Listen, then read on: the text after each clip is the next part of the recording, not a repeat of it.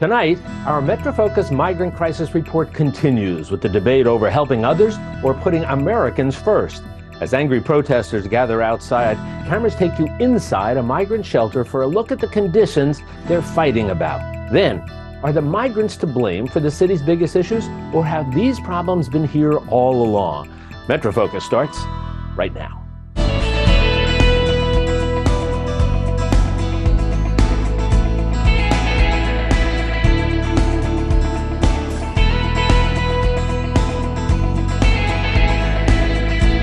This is Metro Focus with Rafael P. Roman, Jack Ford, and Jenna Flanagan.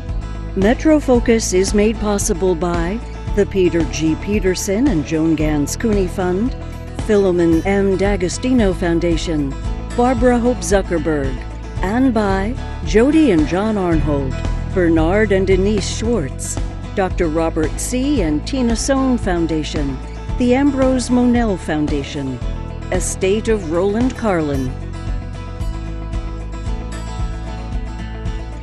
Good evening and welcome to Metro Focus and night two of our Migrant Crisis Special Report on Jack Ford.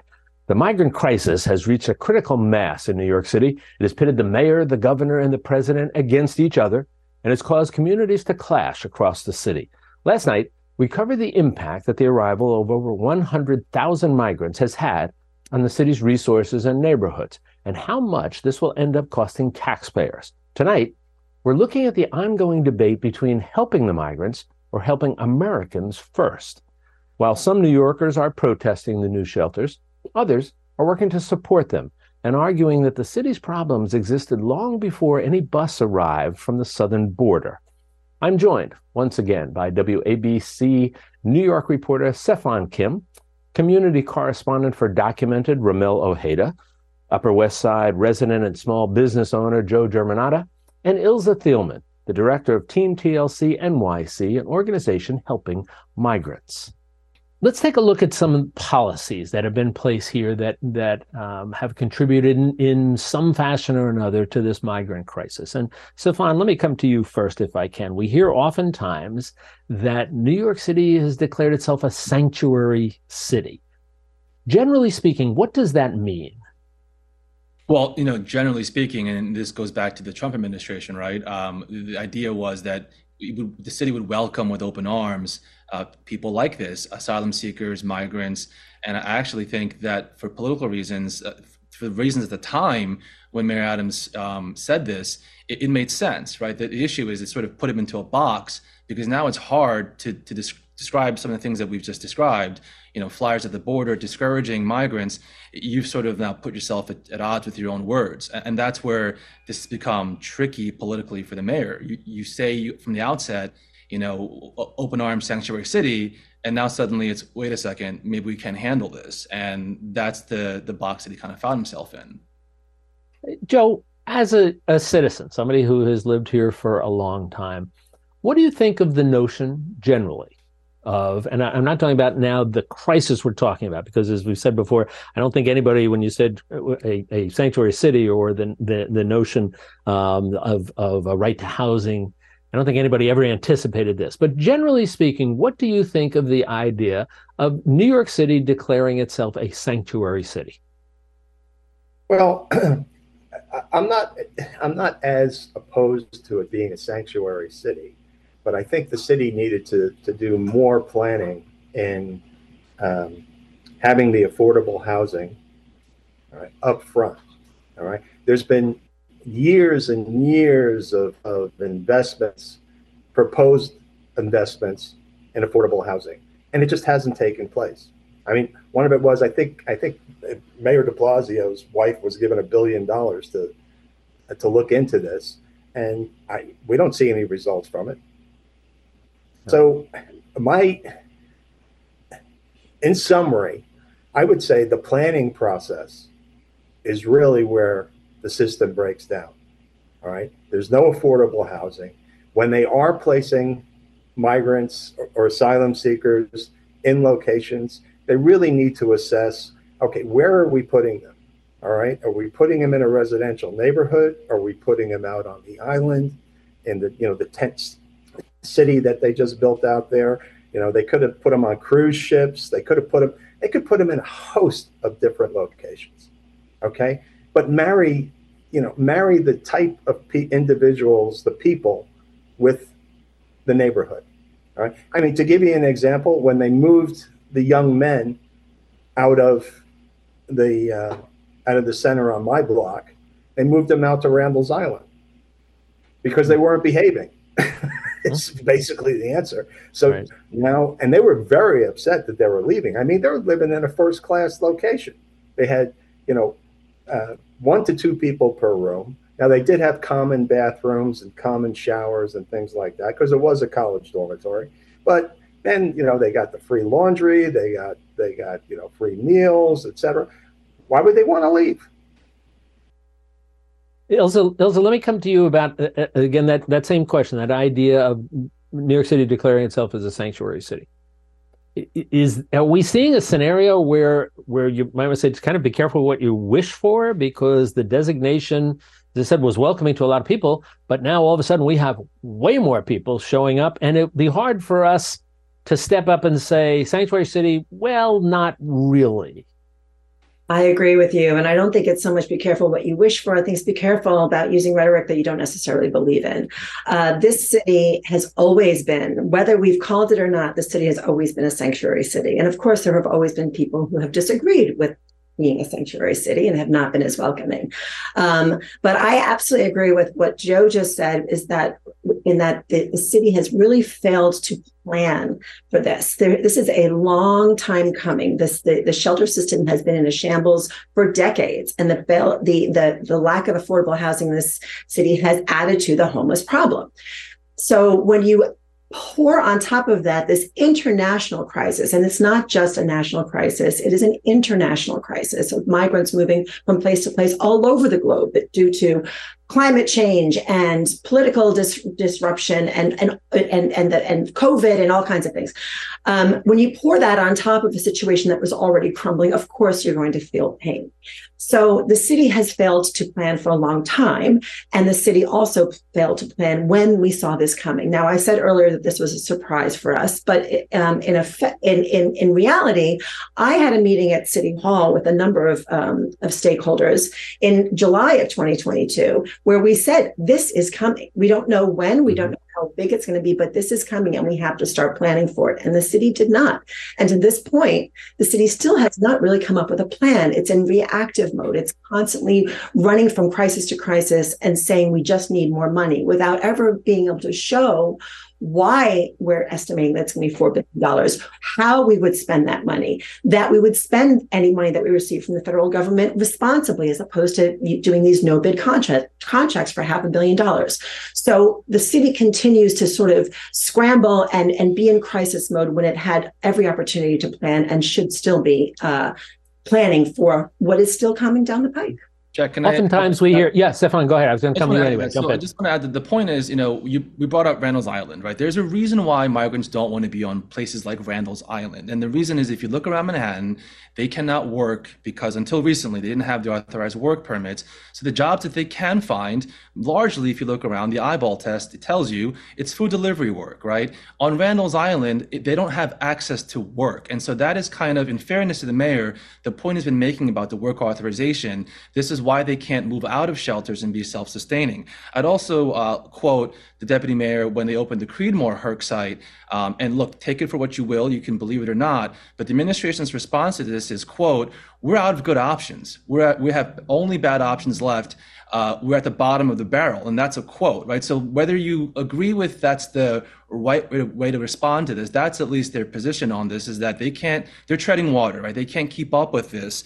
Um, and I, I, I think all sides agree that the affordable housing crisis is, has contributed to all of this, right? The reason why the shelter system is overburdened to begin with is because the affordable housing crisis has not been dealt with for years, many years prior to this administration. So I think everybody would agree that this is a problem that was built up long before this, these last two years, and the city was wholly unprepared for for that reason. That's an interesting and honest comment about we're, we're out of options. We have only bad options left. Um, nice to see the honesty, but a little troubling to to see the lack of optimism for all of that. Hey, Rommel, you you and your colleagues have spent a lot of time actually having conversations with the migrants that are coming into this city. Yeah, generally speaking, what are you learning from them about why? Why have they come to the US and why have they come to New York City? Uh, it depends case by case, but the majority of the people, you know, they are either, either fleeing violence, domestic, you know, violence, um, or if they belong to like a political group, they sort of, you know, have to leave their country. Otherwise, they could face uh, persecution. And the reason why they come to New York City, aside from being bused sometimes, is because the language, right? They in New York City, you can get away with speaking Spanish and then learning English as you sort of progress. But also, it's also, you know, it's the things that they consume in social media, right? Saying like, hey, you know, we're gonna give you a shelter here and help you get back on your feet, which was the case for for a while, and you know has been going on until we sort of saw the flyers being being handed out in the border, and also the 60 day notices that will you know put single men and, and single women too like out of the shelters. Um, but then there's also family, right? Some people have families here that have been well established. Uh, they come through the city. They don't stay at the shelters, but they move along and you know go and stay with their families, or they also end up leaving the the city as soon as they get away, you know, to pay their their bus bill, for example. Uh, because we got to keep in mind that 115,000 people have come in the past, you know, two years. But it's only 60,000 people that have remained in the shelter system, and usually those people tend to be people that don't have family members here, so they don't really have this, you know, assistance that could help them move along. I would say. Right. Uh, CeFaan, let me come to another story that you did. We had talked previously about the one you did at the facility in Staten Island. Um, you also took a look at a, a this is a, a temporary uh, tent shelter uh, in Queens. Let's take a look, a quick look at that. As tempers flare outside the city's newest migrant tent city in Queens Village. You have refused to leave the roadway. You will be placed under arrest on the charge of disorderly conduct. Tension is building between Mayor Adams and Governor Hochul over the city's handling of the migrant crisis. In a scathing 12 page letter from the governor's counsel responding to a judge who ordered the state to identify its response to the city, the state ripped the Adams administration of dragging its feet it's the first time we're seeing cracks in their partnership. Well, it is true that they did not accept some of the help we offered. That's a statement of fact. I can show you all the sites we offered when they were in need of state owned sites. We offered them months ago. They're still available. The governor says there are a dozen sites on the state's list, including Aqueduct Racetrack in Queens and Riverbank State Park in Harlem. We're going to sit down and show her why we could not use those places. Uh, she stated that the invoicing of getting the invoices in uh, were taking too long. We want to sit down and show her why it took that long. The state also accuses the Adams administration of ignoring its suggestion in June of last year to set up a tent city for adult migrant men to prevent this shelter system from being overrun. The mayor and governor, though, today taking turns massaging their friendship, downplaying the friction. People want to see the governor and I fight. That's not going to happen. I like her. She likes me. People uh, enjoy, particularly in the media, identifying any disagreements as a major fight. So that relationship is strong. My point is, we are here to help. As for this Herc behind me, which opened yesterday, and the one being built on Randall's Island right now, they're being paid for by the state. In Queens Village, CeFaan Kim, Channel 7, Eyewitness News. So tell me what did you find in terms of, of the conditions here? And and i'd asked you this previously were you surprised by what you found well, let me caveat that by saying that you know we get a tour of the Randall's Island Herc, and then the one you just saw in that piece at Creedmoor. Um, look, we only get to see for maybe an hour before they're you know housed there. So I, we don't have eyeballs inside there after you know the first week or so. So let me just caveat that. But from based on what we saw look largely this is a facility while it's remote and and not anywhere near the services that they would want to be near um, you know it is it's heated it's it's it's sheltered there's laundry service all of that um, the main difference then we asked about what's different about this Herc versus Randall's Island, the administration will claim like we learned some ways to cost cut here and there, right? It might be something like the first Herc where they had, you know, three different catered meals, uh, different Latin cuisines were rotated out. I think they cut down on some of those things. You know, you didn't see on the first Randall's Island Herc, you saw couches with Xboxes, right? You didn't see that the second time around. Um, so, you know, I think admittedly the administration had um, cut some of the fat, um, but, you know, let's again caveat that by saying reporters don't have access to these hercs, you know, weeks or days or months after the fact. We're getting in there when it's brand spanking new, mint out of the box. And so that's that's the only thing that we're seeing. Yeah. Joe, let me come back to you because uh, I, I, mentioned in the introduction, uh, resident of the West Side, small business owner. You have a restaurant that you run. And we're talking about the impact that this, this migrant crisis has had on New Yorkers at every level. What's the impact that you have seen on your business? Well, I, I think overall there's a perception problem. I mean, first, I mean, we're, we've had an increase in crime in New York. All right. So I've seen the, the foot traffic go down significantly on, on Columbus Avenue. All right.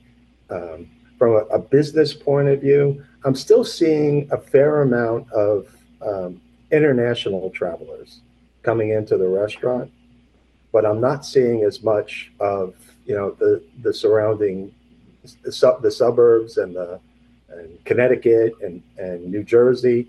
That traffic is kind of diminishing, and a lot of it has to do with uh, you know we're right by Lincoln Center and the Beacon Theater, and the, I mean there's a lot of activity in, in you know in our neighborhood that there are attractions and they're not they're not enjoying them anymore because they don't want to come to New York. There's no place to park because there's probably 500 motor scooters everywhere, right? They've got all these these you know street facilities for restaurants that's taken up all the parking, right? The streets are filthy, all right?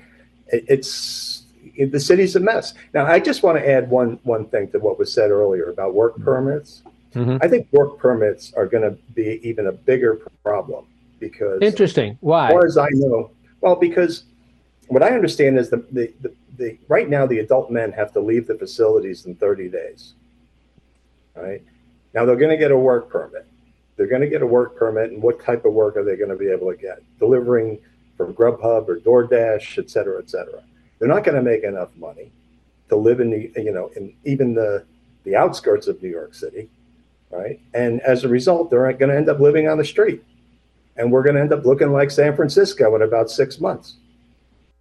Jack, also, also, uh, go ahead. So, CeFaan, you first, so, and then Nils, I want to get your, your thought on on this. The notion of of will this, you know, this this fairly heralded. We mentioned it before. Fairly heralded deal struck with the federal government, saying, okay, we're going to change the rules, and they can get these temporary work permits. And um, and the question is, is will this be helpful? CeFaan, you first, and then Nils, I, just want your thoughts. Just want to add that to Joe's point, that is actually one of the talking points from the Republican side, right? Is that this would only encourage more migrants to come. I mean, look, time will tell.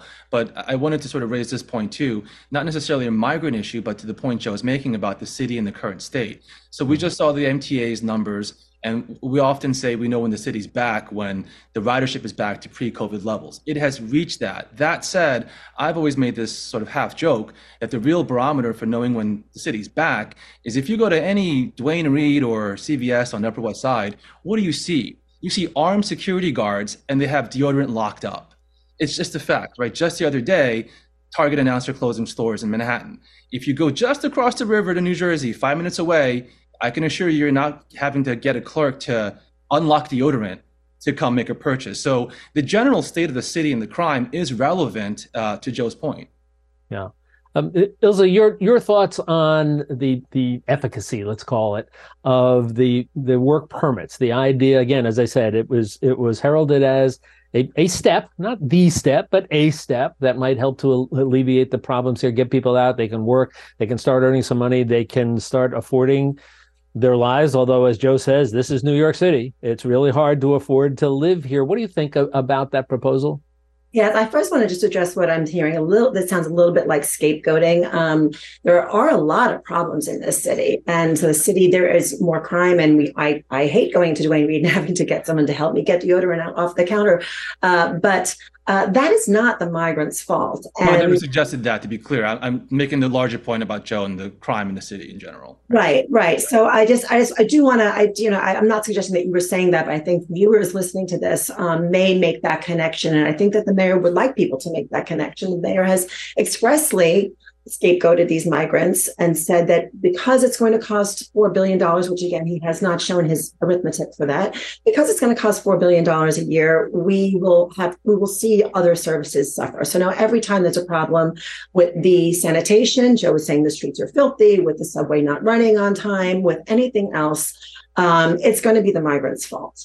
And um, that is really unfortunate because this is already a very vulnerable, vulnerable population.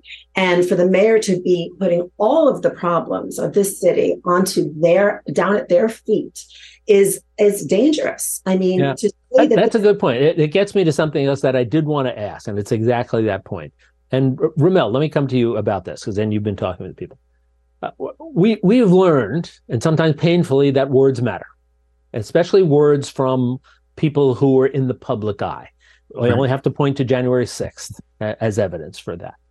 And we've seen some critics say of of uh, Mayor Adams specifically saying this can destroy the city. We've seen people say that's dangerous. That that could create a scenario where now you might have in, indeed not just uh, um, a, a anger but violence directed at migrants uh, by people who were saying the, the mayor said that their their presence here could destroy the city that I live in. Rommel, what do you think about that? Yeah, it's definitely a very, very dangerous rhetoric to be saying that because we have seen this increase of anti-immigrant, you know, sentiment in all neighborhoods, basically.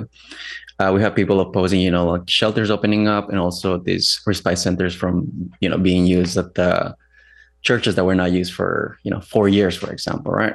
So yeah words does matter. Um, but i think it's we're going back to this you know notion of like scapegoating the migrants for everything that's wrong with the city with the dirtiness you know. If we look back to the pandemic um, the department of sanitation was lacking a budget to actually clean the cities and a lot of mutual aids were teaming up to clean up the streets right outside my house too which is in astoria you know and it's one of the neighborhoods that's doing pretty well you know according to the um, to the statistics so we have a lot of problems coming from the pandemic. Right now, you know, we're seeing this being exacerbated by the budgets that's not being, you know, over overseen, and we're throwing money to these no bid contracts, you know, left and right. Uh, but yeah, like if we are scapegoating this group, you know, we need to sort of address that because it's not their fault. Like at the end of the day, we already had a homeless population that was exceeding the numbers, and they were in the shelter for decades. The streets were already, you know, dirty um, I'm sure you can check the data on the, the, the times the Department of Sanitation were called just to, you know, clean up. And the same thing with the parks, right? Like they were always, you know, sort of uh, they needed more maintenance. Um, I do feel that now because we hear migrants from every single newsroom being covered, we can point a finger at something. But the thing is, you know, and I want to touch a little bit on work permits as well. Mm-hmm. Uh, the migrants they want to work, right? We saw this last year when they were traveling to Florida to clean up the after the hurricane had damaged one of the cities. Uh, we also see now people once they get their work permit and they cannot find work here, they're going to Albany. They're going out of the state. So in a way, I think it is going to alleviate the, the you know the amount of people that we have in the shelters. Is it going to solve you know the affordable housing? Definitely not, because even people that were born here and that have good jobs they're spending 50% of their income on on rents. So that's you know another issue on its own. But I do feel that the 15,000 people that can apply for TPS and will be able to get the work permits faster, they're going to have more options. You know, they're not maybe they they will say like, hey, you know, New York City is too expensive for me.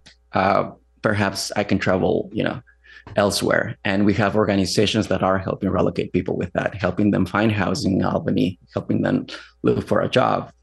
And I think there just, there just needs to be more coordination between all agencies on a local level, but, but also on a federal level, because I feel that other states could benefit from migrants that want to work and that have work authorization, you know, permits.